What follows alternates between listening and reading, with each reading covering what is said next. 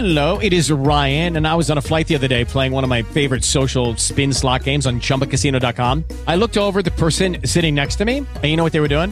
They were also playing Chumba Casino. Coincidence? I think not. Everybody's loving having fun with it. Chumba Casino is home to hundreds of casino style games that you can play for free anytime, anywhere, even at 30,000 feet. So sign up now at chumbacasino.com to claim your free welcome bonus. That's chumbacasino.com and live the Chumba life. No purchase necessary. VGW Group. Void were prohibited by law. See terms and conditions. 18 plus.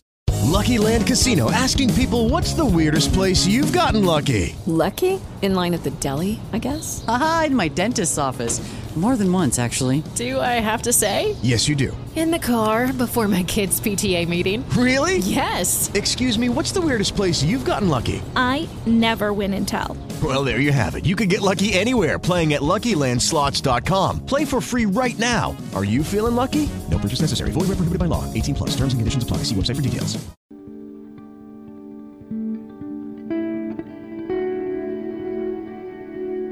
I used to spend a lot of time around slow pitch softball. Growing up in rural Arizona, there's not much to do, so it was a large part of my life. At one point during my teenage years, I was on three different teams. I worked at the field when I wasn't playing, and even when I wasn't working or playing, I seemed to be there anyways. One evening, there had been an unusual number of home runs hit over the right field fence. If hit just right, the balls would clear the fence, bounce off of the street just on the other side, and sail into a small patch of trees that sat on a vacant lot. They were quickly running out of game balls, and I was sent to go retrieve some of them from the trees. I had done it what felt like a hundred times and nonchalantly walked through the area searching for the large leather red stitched balls, trying to find as many as I could. That's when I saw them a pair of legs jutting out of a tall patch of grass. Dirty jeans fell loosely around bare feet. The body lay half in and half out of the green foliage. I froze. My young mind began to race as adrenaline filled my entire system, and yet my feet remained frozen to the ground. I began to look around, search for the fastest way out of my predicament when I saw the second body. Long, dark, tangled hair completely covered the face, arms splayed out over the weed covered dirt. The white shirt the body wore was streaked and stained. I was terrified, convinced that I had stumbled across a murder scene and maybe the killer was still there. Hyperventilating, I looked over my shoulder, just knowing that whoever had done this was coming for me next. Then, the first body moved.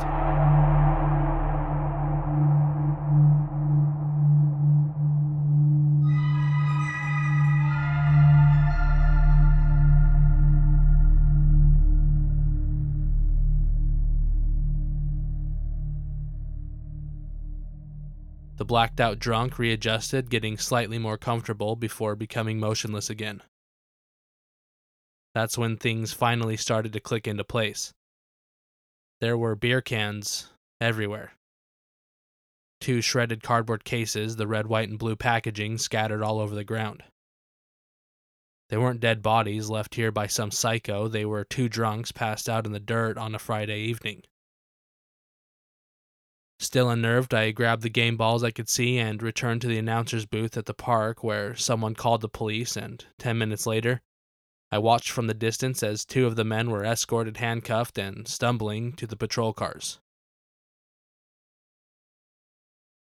But to this day, I still remember the incident, still remember the colors, the way the dying light came through the trees. I remember the panic and the fear. I can only imagine what it would have been like if it was all real. If the worst case scenario that my mind instantly made had actually played out. I can only imagine what it would be like to stumble upon a real crime scene, a real murder. how long would that stay with me? And how often would it wake me up at night? I hope to never find out.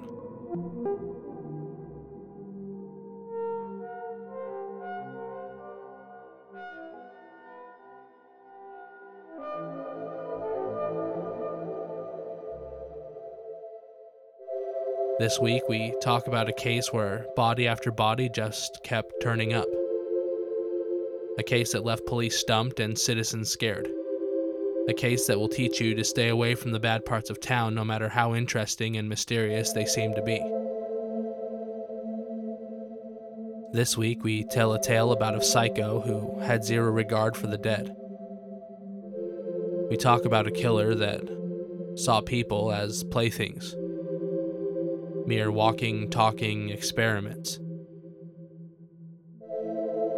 This week, we talk about the Cleveland Torso Murders, aka the Mad Butcher of Kingsbury Run. As always, I'm Chase Ellerman, and this is Almost Fiction.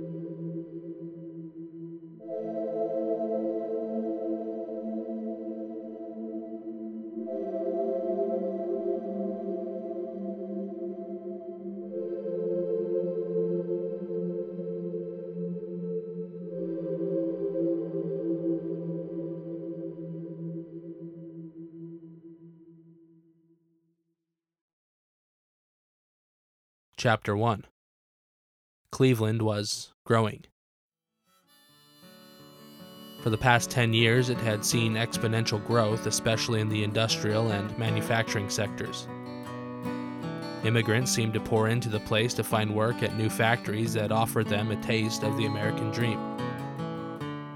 Many millionaires were created during this time, and they seemed to band together building an extravagant neighborhood called Millionaires Row. Money seemed to flow into the area, and because of this, new educational centers as well as cultural institutions popped up around the city. Times were good. Then came the Great Depression.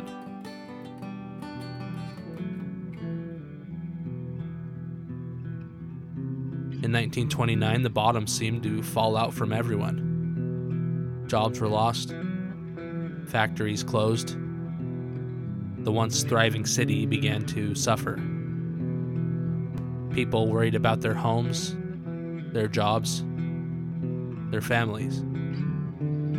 Everyday luxuries disappeared weekend vacations, nights out, even things like new shoes. People began to worry if they would even be able to put food on their table.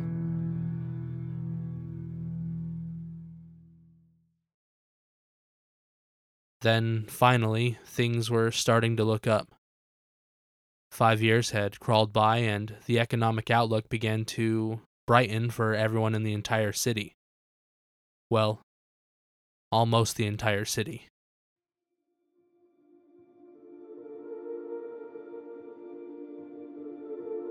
Kingsbury Run was the worst part of town.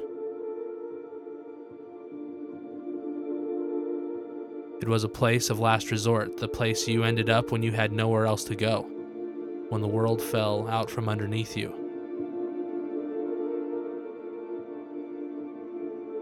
Piles of trash and human feces littered the always wet ground. Broken glass glittered in the orange light from the sporadically placed fires built for their meager warmth. The nice part, though, about the cold nights was at least it cut down on the smell that permeated everything. The quote, hobo jungle, unquote, took up the greater part of the run, as the locals called it. It was dark, cold, and miserable. The only place in the city worse than the Roaring Third, an area just east of town known for its bars, brothels, flop houses, and gambling dens. The Roaring Third was the final step before the bottom. The final step before you hit the run.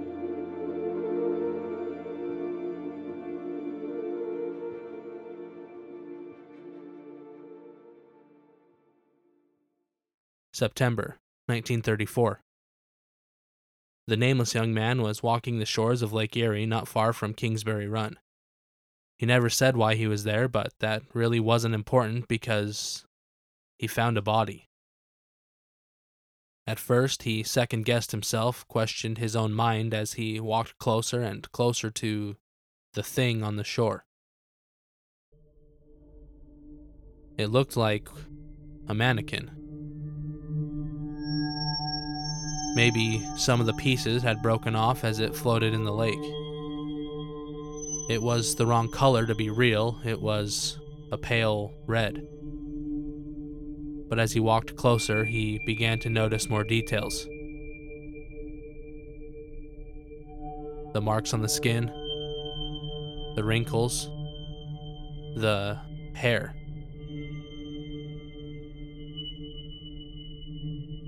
He tried not to throw up as the smell hit him. It was something else, something different than the putrid smell of garbage that usually filled the air. His brain was reeling, trying to catch up to what his eyes were seeing. For a moment, he desperately still clung to the hope that this wasn't real, but it was. Where were the legs? The arms? The head? He ran. AJ Purse, the Cuyahoga County coroner, took in the torso. The arms had been amputated at the shoulders, the legs just below the knees, and it was missing its head.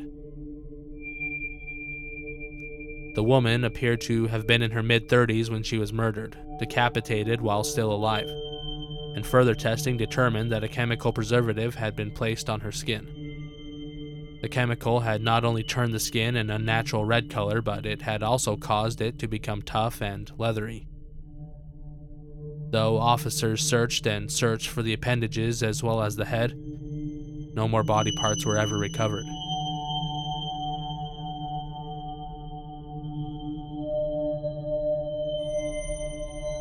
At the time, the incident of the Lady of the Lake was considered an anomaly, a singularity.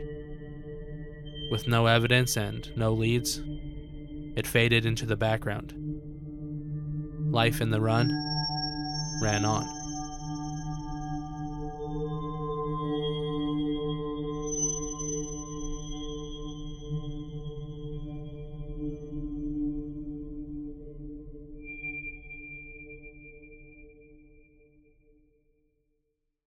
Chapter 2 September 23rd, 1935. Jackass Hill.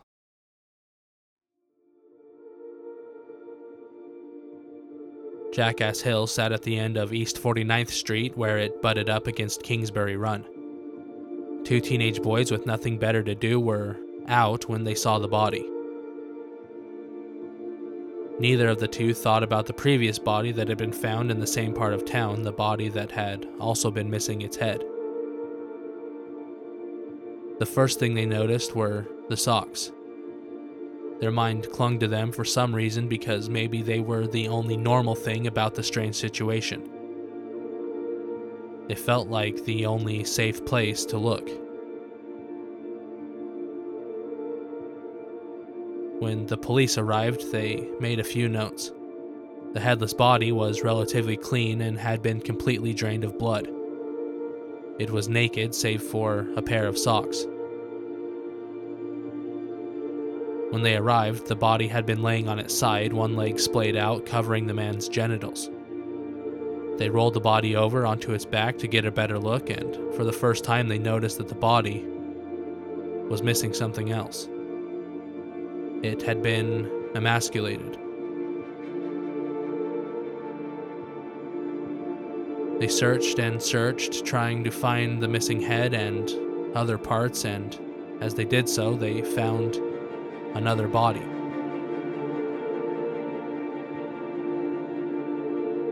Like the Lady of the Lake, the second body had also been red and leathery.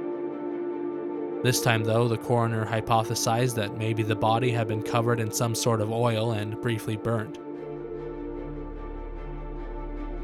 The second victim had also been decapitated and emasculated like the first, but Unlike the first body, which was estimated to have been dead for only a few days, the second body appeared to have been deceased for at least a couple of weeks. Fingerprints came back, and the first body, the one wearing only socks, was identified as Edward Anthony Andrassy, a 28 year old who was known in the Roaring Third. He had been decapitated while alive, with the cutting instrument passing through the mid cervical region with a small fracture in the mid cervical vertebrae. Another note stated Andrassy had rope burns around both wrists. Edward Andrassy had at one time been an orderly in the psychiatric ward at the Cleveland City Hospital, but had recently fallen on hard times and was doing his best to get by in the run. Though attempts were made to discover the name of the second body, the 40 ish year old white male was never officially identified and received the label John Doe.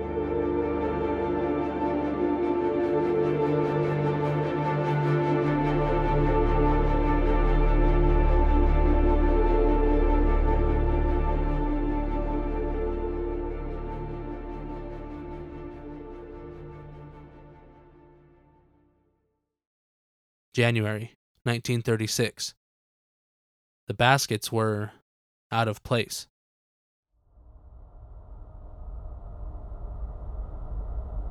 The two half bushel baskets rested up against the Hart Manufacturing Building on Central Avenue near East 20th Street. A woman approached them, slowly looking around for a possible owner. Nobody eyed her, nobody stared, nobody seemed concerned that she was approaching the baskets at all. She looked around one more time before bending over and removing one of the newspaper wrapped packages. It was dense and heavy. She began to unwrap the paper to find meat.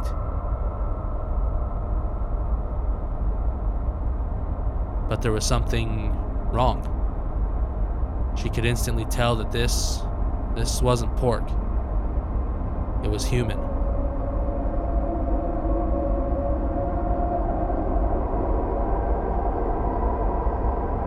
Dropping the half wrapped package, she ran and the human foot bonelessly slapped onto the sidewalk.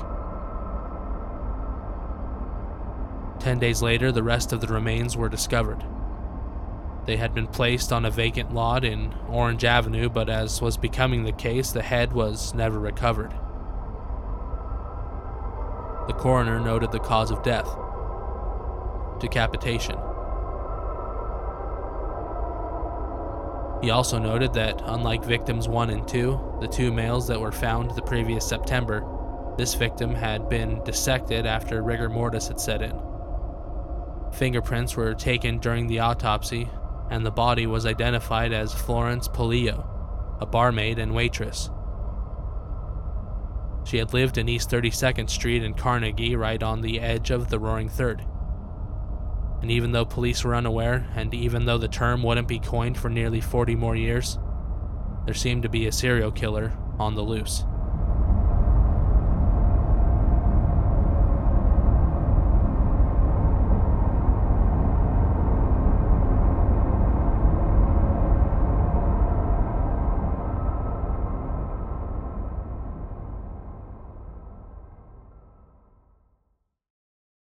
Chapter 3 June 5th, 1936. The sun had only been up for about an hour and they were bored. The two young friends were just looking for something to do. Life in the run was hard, but hey, at least they had each other. The early morning light, still golden, lit up everything in the boys' view including the pants. At least, it looked like a pair of pants, but they were wrapped around something strange. The two walked toward the object. Maybe the pants were still good. Maybe they still had some life left in them and were still usable. They picked up the bundle and it was heavy. They placed it back down on the ground and began to unwrap the package. they saw the hair first.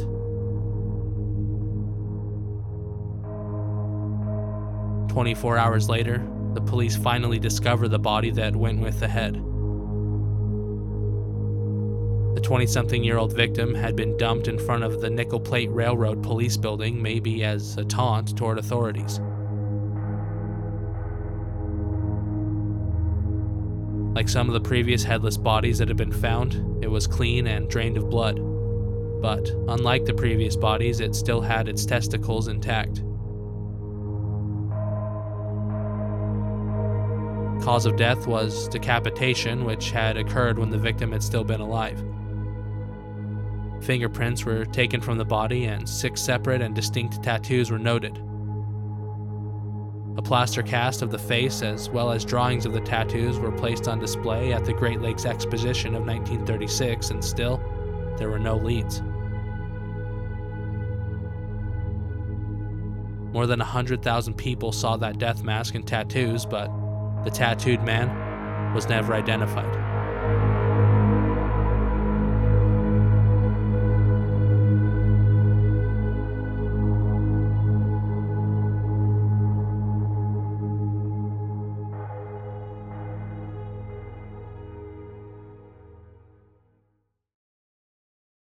July 22nd, 1936. The teen was making her way home.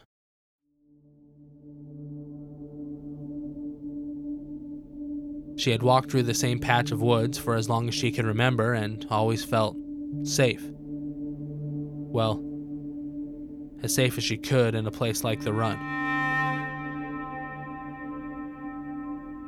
Her path was well trodden and she knew every route and every trip hazard along the way. She heard a noise as she walked and noticed movement out of the corner of her eye probably just a squirrel or some other small creature flitting about in the trees. But as she looked, as she tried to find the small creature, she noticed something else. Something vaguely human shaped. At first, she slowed down, considered turning back, but she couldn't. she wanted to see. The body was severely decomposed when she got close enough to be sure of what it was. She scanned the underbrush, trying to find the missing pieces, the missing head. Quickly, her nerves and her bravery ran out, and she left telling the first person she saw about what she had discovered.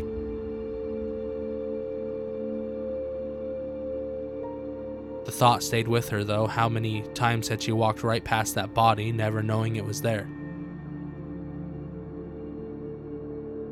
In her dreams, in her nightmares, she was forever followed by a floating head, one that always stared, always watched her from the shadows just on the edge of sight.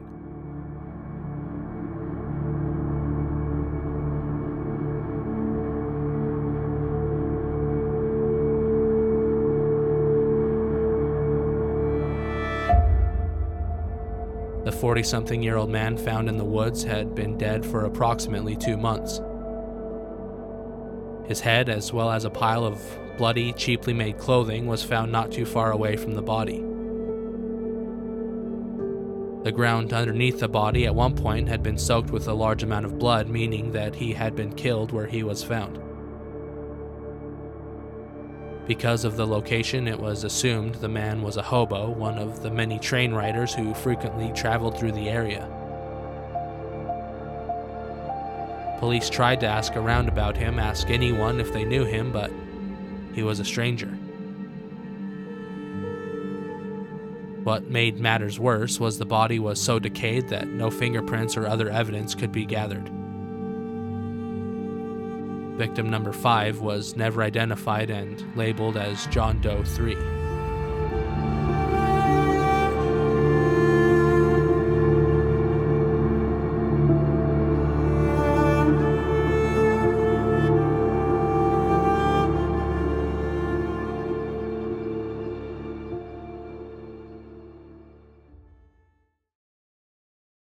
Lucky Land slots, you can get lucky just about anywhere. This is your captain speaking. Uh, we've got clear runway and the weather's fine, but we're just going to circle up here a while and uh, get lucky. No, no, nothing like that. It's just these cash prizes add up quick. So I suggest you sit back, keep your tray table upright, and start getting lucky. Play for free at LuckyLandSlots.com. Are you feeling lucky? No purchase necessary. Void where prohibited by law. 18 plus terms and conditions apply. See website for details. September 1936. Hobos were prevalent in the run and the surrounding areas.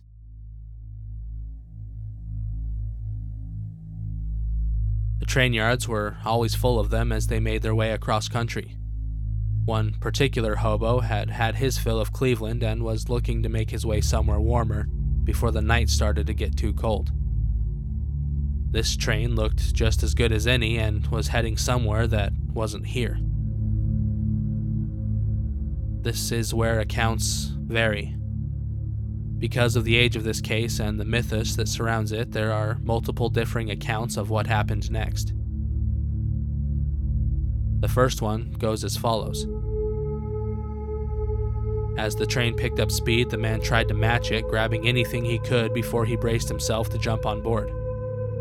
The ground then shifted under his feet and he fell, his grip slipping off the moving train. He rolled to a stop and got up slowly, checking himself for any injuries that he might have picked up on his fall. Looking back, he searched the ground for what had caused him to trip in the first place. It was a chest. Not a wooden chest, but a human one. He saw where the arms and head should have been, he saw where the stomach and innards should have sat, but they were gone. Just a rib cage wrapped in flesh and skin. Trying not to throw up, he stumbled away into the night to the closest police station.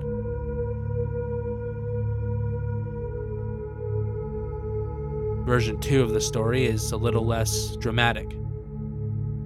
It simply states that a hobo noticed something floating in a pool near the Kingsbury Run and notified authorities. In both stories, officers eventually searched the area, resorting to dragging a large pool that was nothing more than an open sewer. In it, they found the lower half of a man's torso as well as the legs, each of which had been cut in half at the knee. As they continued their search, they drew onlookers, and an estimated 600 people gathered around the pond to watch. It was speculated that the killer was among them.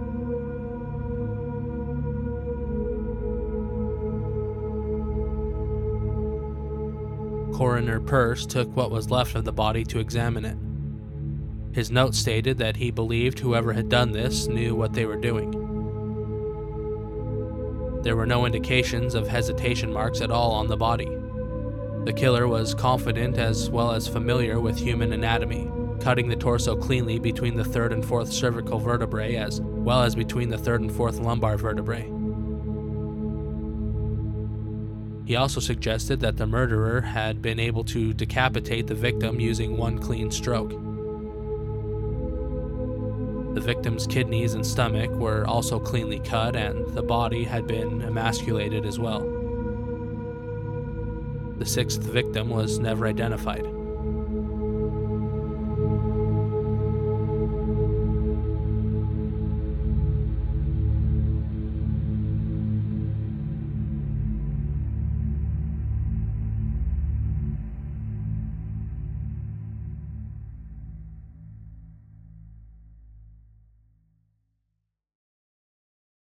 Chapter 4 Fall, 1936.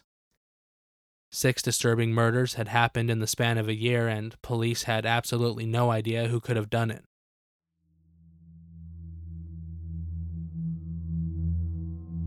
The Cleveland Press, the Cleveland News, the Cleveland Plain Dealer all reported almost daily on the murders and the fact that police had no evidence and no leads. Fear was growing like a cancer, and people were starting to get restless. To try to appease the masses, Mayor Harold Burton told safety director and former leader of the Untouchables, Eliot Ness, to get more involved in the case. At the same time, Coroner Pearce called for a quote, torso clinic, unquote, where police and other experts could meet to discuss evidence and try to build a profile of the murderer. Two detectives, Peter Merylo and Martin Zalewski, were assigned to work the case full time. They had spent a lot of time in the run and the Roaring Third, often dressing as hobos themselves when off duty in order to fit in. The two began to talk to the residents, and before the case was defunct, they had interviewed over 1,500 people. With November 1936 came elections. The people decided to retain Harold Burton as mayor, but Coroner Pearce was voted out of office, being replaced by Samuel Gerber, who not only had a medical degree, but also a law degree. He quickly became the face of the investigation.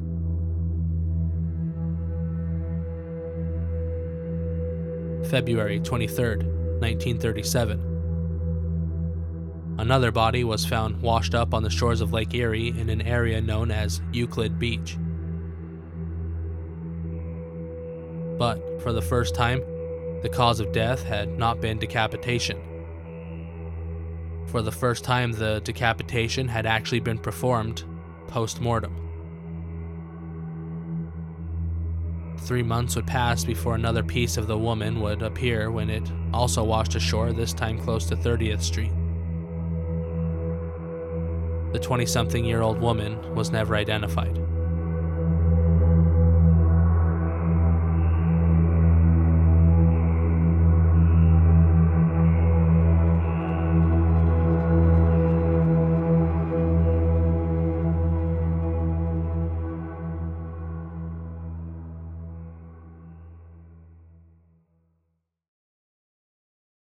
June 6, 1937. The warm sun shone down on the young man as he explored.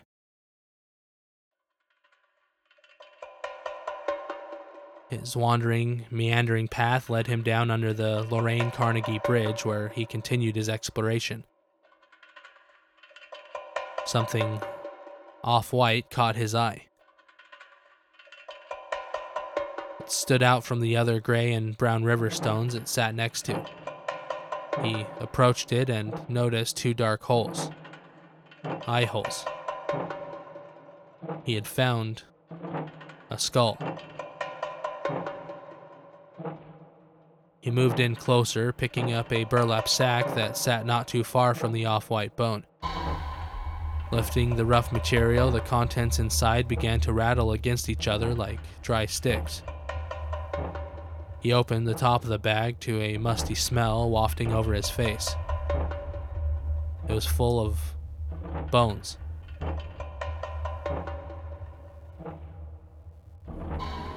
Dental work was used to unofficially identify the woman as Rose Wallace of Scoville Avenue. Other than a June 1936 newspaper that had been in the burlap sack with the bones, there was no other evidence found at the scene.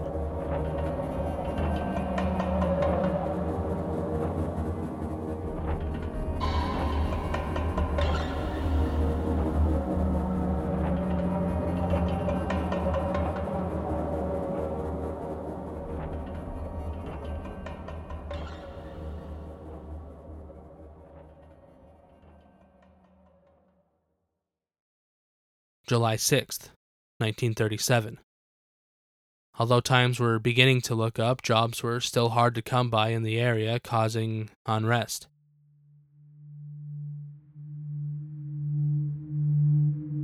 It became a serious enough problem that the National Guard had to be called in for peacekeeping.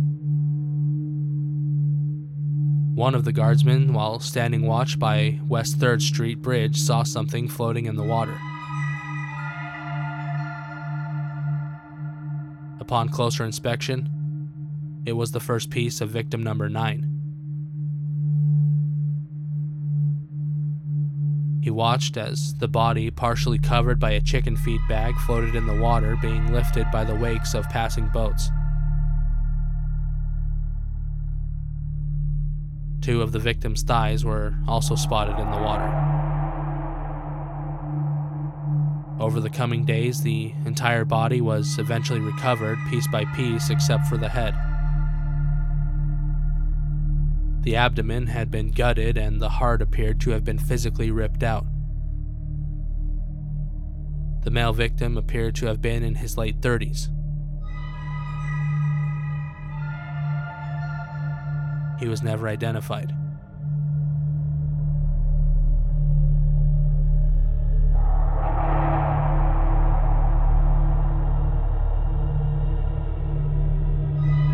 April 1938. Another body part is discovered floating in the Cuyahoga River. A young laborer on his way to work saw what he had assumed at the time to be a fish floating on the bank. But it wasn't a fish.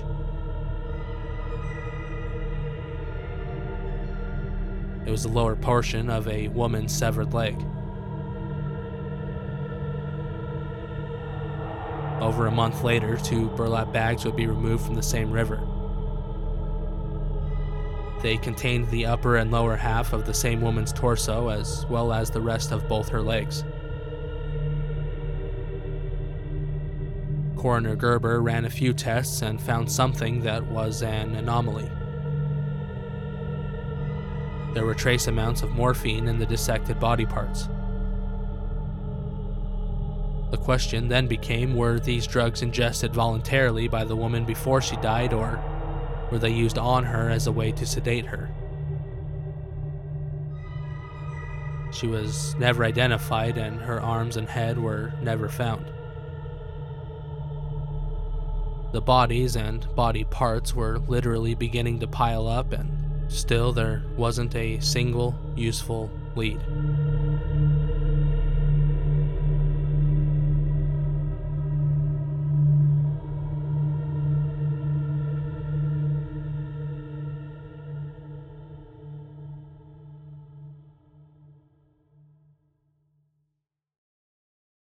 August 16th, 1938.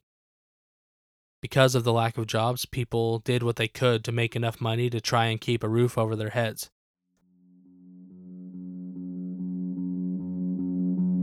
For three friends, their gig had been collecting scrap from wherever they could find it so they could sell it to the local metal yards. They had been working at a dump site on East 9th and Lakeside when they found more than they had bargained for. The woman's torso was wrapped up in a man's suit jacket. A double breasted blue blazer was tightly wrapped around the body, and in turn, that had been wrapped in an old quilt. Further searching of the area revealed the arms, legs, and head.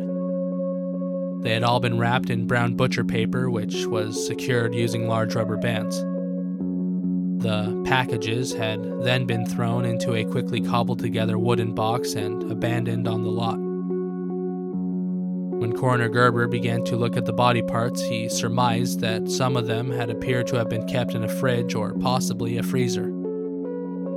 The police continued to search the dump site for more clues, and not far from the torso's location, a second dismembered body was discovered.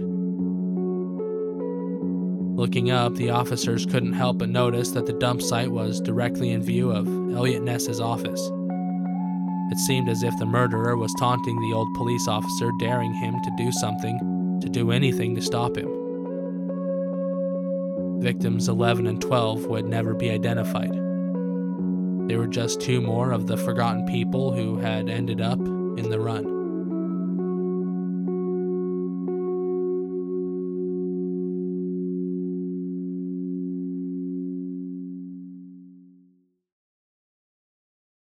Chapter 5 August 18th, 1938, 12:40 a.m. Just 2 days after the bodies were found in line of sight of Eliot Ness's office, he and a group of 35 officers and detectives raided one of the larger homeless encampments in Kingsbury Run. 11 squad cars, two vans, and three fire trucks came to a screeching halt on the outskirts of the camp. The raid then worked south through the run, and 63 men were arrested. When the sun came up, officers and firefighters searched the shanties for anything that might be considered a clue. When they were done, on the orders of Eliot Ness, the shacks were set on fire and watched to make sure they burned to the ground.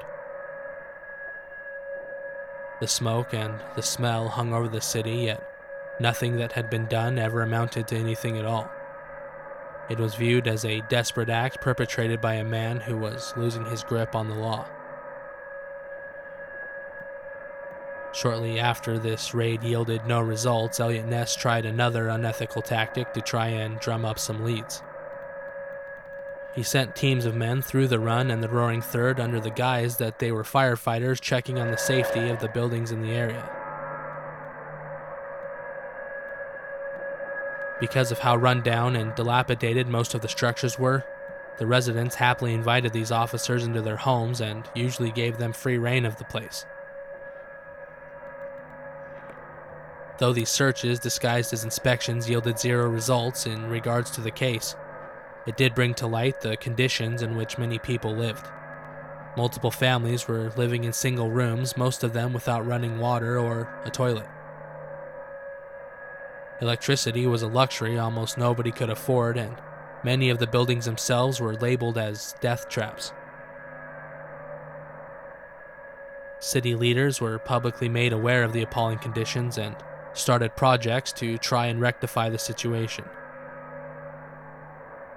But, as always, life in the run ran on.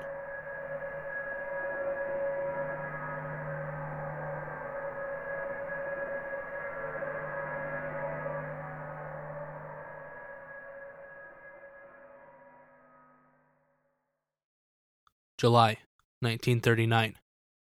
It had been almost a year since anyone had found a dissected human body, but the investigation was still moving forward. County Sheriff Martin O'Donnell arrested 52 year old Bohemian bricklayer Frank Dolezal. He was accused of being the murderer of victim number three, Flo Polillo, the woman whose remains had been found in baskets. As police investigated further, it was revealed that he also knew two of the other identified victims as well Edward Andrassy and Rose Wallace. But his confession felt strange. At some points, it was incoherent, the ramblings of someone who had no clue what they were talking about, and then would suddenly become crisp and perfect giving minute details that only the killer or the police would know. In not so many words, his confession felt coached.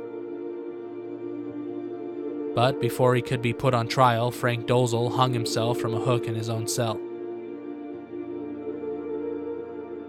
More information came out that, like the confession, cast doubt on Frank's guilt.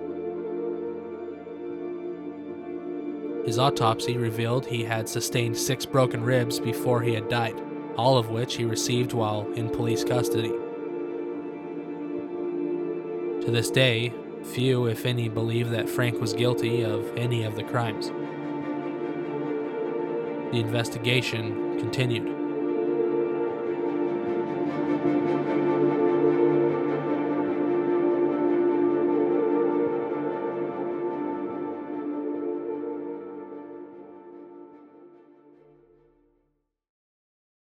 There were a few more suspects, none of whom had any hard evidence against them. One of these mysterious shadows was Dr. X, a man who was brought in and questioned by police but was quickly released because no evidence whatsoever could link him to any of the crimes.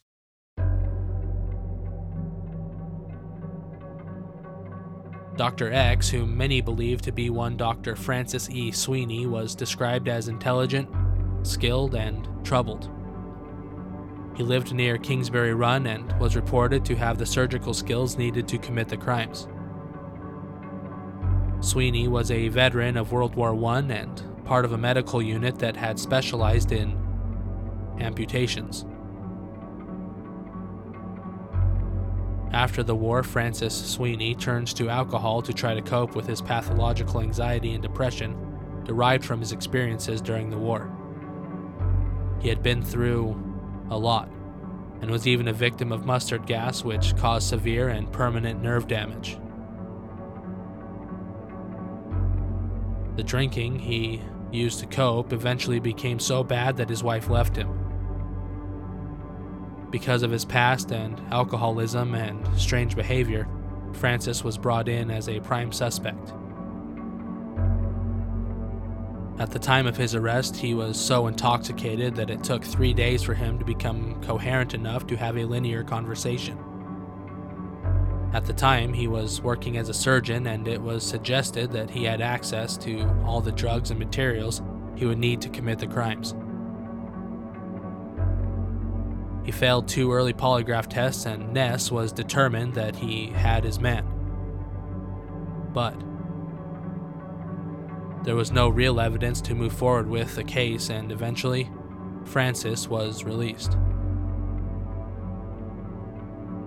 He would eventually have himself committed and would die in a VA hospital in Dayton, Ohio, but not before sending multiple postcards to his former tormentor, Eliot Ness. So, was Francis a killer, taunting the man who he saw as his nemesis? Or was he just a deranged person who took joy in egging on the man who tried so hard to pin the murders on him and failed? We'll never know.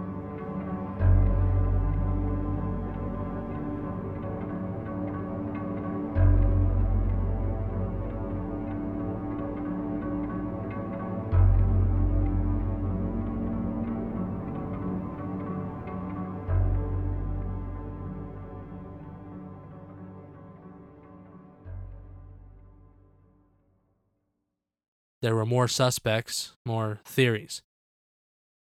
There was Willie Johnson, a man who had committed and was found guilty of a similar murder, but once again, a lack of evidence caused the case to fizzle and die. Murders in the area continued, but there were none like the original 13 that held the city captive for so long. There is little to no hope of this crime ever being solved. According to clevelandpolicemuseum.org, all official police records of the case have been lost, destroyed, or removed. All we have left now is story and speculation. There have been documentaries, podcasts, movies, books, and fictional novels written about or inspired by this case, but no matter how many theories or stories are put forth, no matter how many eyes and professionals are brought in, I don't think we'll ever know who committed the Cleveland torso murders, and we'll never know just who was the mad butcher of Kingsbury Run.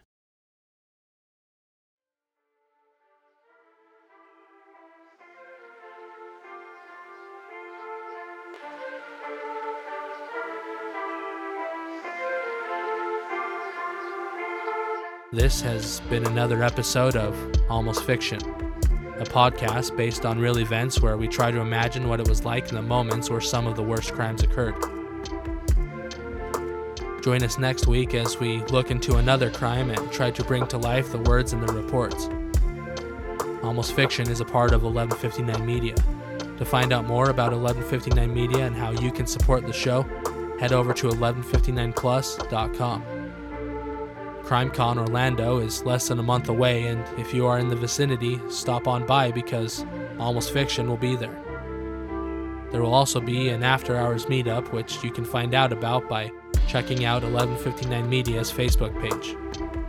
We look forward to seeing you. As always, I'm Chase Ellerman, and this is Almost Fiction.